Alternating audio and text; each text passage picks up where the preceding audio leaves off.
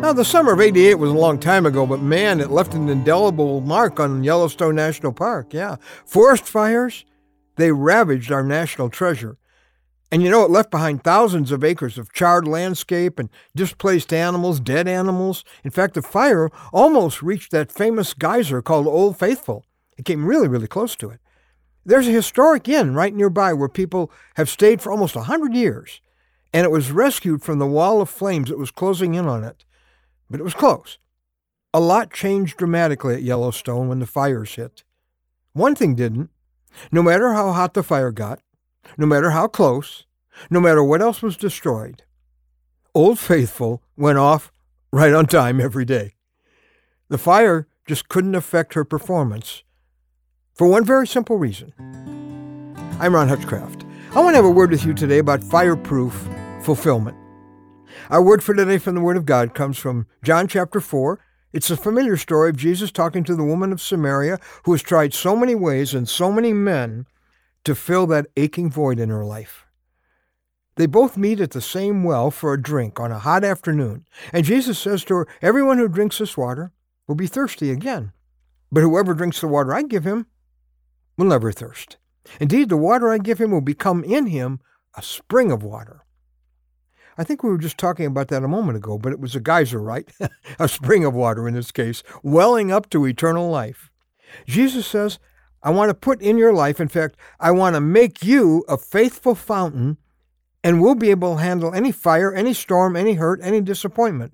Oh, you'll still be able to perform even with the fire closing in around you because of two words. Ready? He wants to put the source in you which is different from it being something around you. Old Faithful, that geyser that continued to function no matter how hot the fire got or how close, the source is underground, and the fire cannot touch that source. Now, when you have Christ living in you and you're counting on Him, not on yourself, you believe He's your source of strength, you become an old faithful, or maybe a young faithful. See, your source isn't where it can be touched.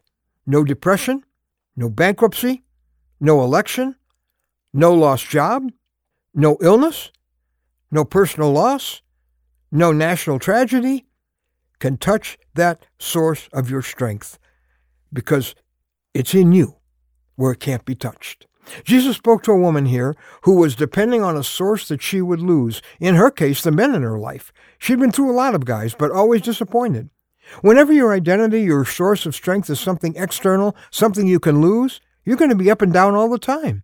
Your career can be touched by life's fires. Your family can.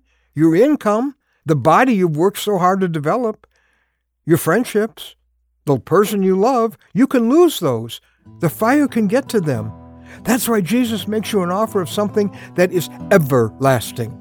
He said, This will spring up into something eternal, what I'm about to plant in you, and it'll be a life that will begin now, but it will last through all eternity. He's talking heaven there. Wouldn't this be a good time for you to open up to this Jesus and let Him and your relationship to Him be who you are? Be where you get your security, be where you get your strength. Then you can be steady, you can be consistent, no matter how hot the flames. You say, well, Ron, I'm not sure I've ever begun a relationship with Jesus. Well, you can. Tell him today, Jesus, I'm yours. Our website's there to help you make sure you've gotten going with him, how to belong to him. Go there, please. Check out a newstory.com. That's a newstory.com. A human, old faithful, with Christ as your underground source. Why, you could be counted on for fireproof faithfulness.